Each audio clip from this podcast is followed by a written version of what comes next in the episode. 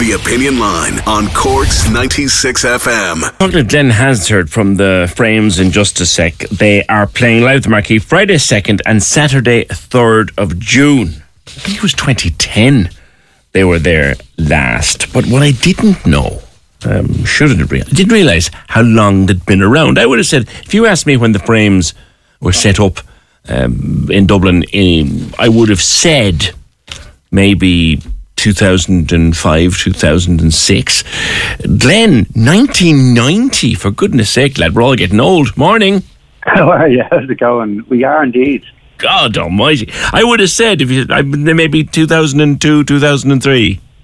Uh, yeah, absolutely. Well, look, the, the, the 90s, and it was kind of Cork, you know, Sir Henry's and the Lacey House. They were the kind of places where we had our first inkling of any kind of how would you say, goodwill outside of Dublin, which yeah. was a huge deal for us. Yeah, but but it's been a consistent. You know, we we just toured and toured and toured, and that was kind of that was kind of how we did it.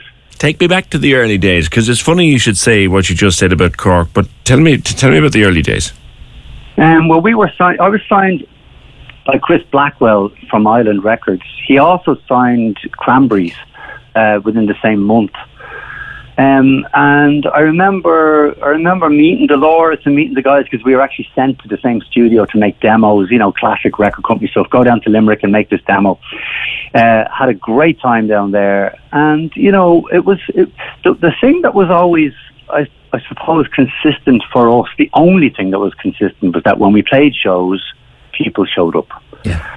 And that was basically, and I remember, you know, because we would do these tours of England, these, you know, because the record label only really recognised England yeah. as any kind of breakthrough, which is fair, you know, which is which is still fair enough in some ways. Although Brexit has changed all that, English bands can't get arrested now in Europe.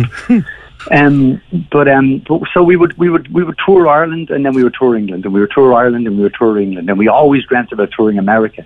Mm. Um, and but I have to say, Cork was truly one of the, you know, it was just it was just one of those places where you know we played in the lobby and we played, you know, the Lacey House or Henry's, and we just things just began to feel like something was happening. You're mentioning iconic names there: Henry's, the Lacey's, the lobby. I probably, I probably DJ'd after you and Henry's back in the day. I'm almost certain I did. But it's yeah. funny what you should say about Cork be, and, and it being the place outside of Dublin where you first realised we're onto something here. Because do you know who else said that to me?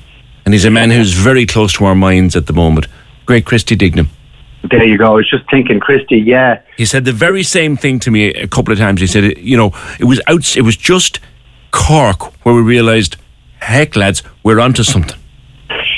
Yeah, I, I remember. I remember um, uh, uh, someone talking about about cold coastal towns. Someone made the point that all the best bands in the world came from cold coastal towns. it's an interesting idea. You well, know, we'll give you coastal towns. It's not very cold today, but we know what you mean. Yeah, yeah, yeah, yeah. It's it's it's a great city, and of course, you know, you've got the, the there's so much great music from Cork too, and there was there was always that thing of like, what have you got? Because Cork really had its Cork had its own scene, and it had its own great music, and it had its own heroes, you know. And it was uh, it was a for me it was a huge. I remember kind of realizing early on that it was my favorite city in Ireland. I never I never managed to sort of go down there and spend any kind of time, but every time I go down there, as in like never went down to live there, but every time we were there, it was always an incredible, an incredible time. Yeah, the lineup of the band has changed a bit uh, over the years. Yeah, through the years, people drop in, people drop out. You know, bands are funny things. They're these, they're you know, they're like these kind of wonderful. It's kind of like when I get a chance to play with the Frames these days, I sort of feel like it's it's like you you get to take out the the Rolls Royce you've been restoring in the shed over over a very long period. You know, you get to take it out for a drive it's like the most amazing. Nobody makes a, you know, in, in my life, there's no one makes that sound. That, you know, when I'm, because I write songs, I write songs for the Swell Season, I write songs for myself, I write songs for the Frames, and it's it's like when I write a song, but the, and the Frames are involved, mm. it, it's a completely different song because of their input and because of their, you know, and it and it's a kind of a glorious sound, and you know, going solo and being in the Swell Season, all of this stuff, you know, you think like, you know, it's you know, you, you look back and you go, maybe it's, maybe you know, but actually, you know, maybe it was a decision along the way, but actually, what it is is circumstantial. Mm. Like I just happened to be living in New York. I happened to be living in the Czech Republic when I started making music with Mar. I was living in in um, living in New York when I made my first solo record. I'm, I'm just making records, and I'm just Yeah. making records with whoever's nearby. Yeah, something that you do as well, and I think it's what makes the band successful. Is you're never afraid to just have fun, like throwing in bits of Ring of Fire in the middle Ah, of a yeah, gig. we, we, you know? we come from the busking. We come from the busking tradition, and the busking tradition is all about just, you know, playing the tunes, and if you get a bit of a crowd, keeping them there. You know. do you still do Willy Wonka? Yeah, we do actually. Yeah, we still do it. Yeah, yeah, yeah. It's become part of the song now, and actually, we had to reach out to them because we stuck it into. It's on Dance the Devil, uh, our record, and we had to contact the writers of that tune, and they uh, they came back and they were like, "We're absolutely delighted." You know, where some people would come back and go, "No way, you can't use it." They were like, "We're absolutely delighted. You can have it. Don't worry." You know. Yeah, yeah. So you'll be here on the second and third of, of June, or third and fourth of June. The dates, Yeah. the second and third. They're flying. I'm gonna give two pairs of tickets away and two goodie bags. All right. Now, what I want to do is I want you to talk to me about this song, but I don't want you to name the movie. Okay. Because I want people to do that.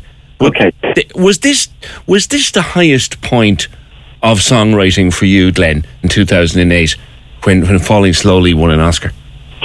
Uh, it was, you know, I just some, sometimes you write a song and you go, you know, that's a good one. You know, I like that. And then other times you write a song and you go, there's something about. I remember, I remember having this kind of feeling. I remember, I remember having this feeling when I wrote it, going, Jesus, Westlife could play that, and it and it would sound like a song. You know, and.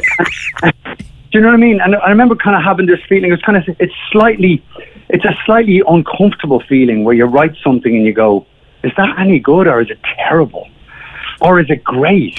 I don't know. You know that kind of feeling where you're just like, I, I, it puts you out of your comfort zone. And I remember hearing a great interview with Bowie where he was like, that's where you have to operate the whole time.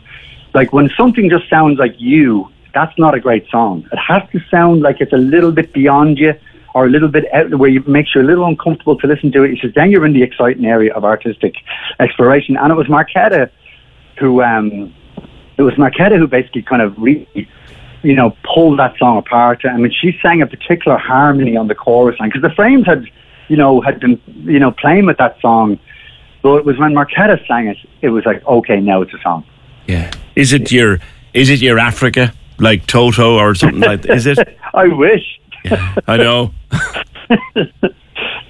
Is it the one uh, that is the is, is it the one that they call you back for at gigs like the Marquee? If you if you try to walk out of the Marquee without playing "Falling Slowly," would there be would there be war? Do you know there wouldn't be? That's a funny thing. There's a kind of a frame. There's a frame swell season divide. Not not to not to say that it's a, a one is anti the other, but no, we. I don't think the frames have ever played "Falling Slowly" at a show. Really? No. Wow, wow. Have you, do you still do Heyday? Oh yes. Yeah. Well, I mean, you know, make it so close to our hearts. Yeah. It's- What a We to- tragedy. I know. God bless him. God bless him. You know, and we'll be we'll, we'll probably bust out a Fergus O'Farrell song. We'll probably bust out an Interference song as well, just because you know the Cork love. Yeah, yeah. Listen, I, it, it, I'm looking forward to it. It'll be a great gig. We have two pairs of tickets to give away f- to see to see the Frames live at the Marquee. Uh, second, third of June. First time since 2010, isn't it, Glen? Yeah, it's been a while actually. It's been a while. All right, and we've goodie bags as well. So thank you. We're going to play the song. It's called "Falling Slowly." We want people to tell us what the name of the movie was that they won the Oscar for. Glen Hansard and Markéta Irglová. We'll talk to you uh, at the Marquee. Glen, thank you. That's Glen Hansard of The Frames. All right, it's a classic song. I wonder will they do it at the Marquee? After talking to me now, he might. Uh, we never know. It'd be great if he did, wouldn't it? Such a song.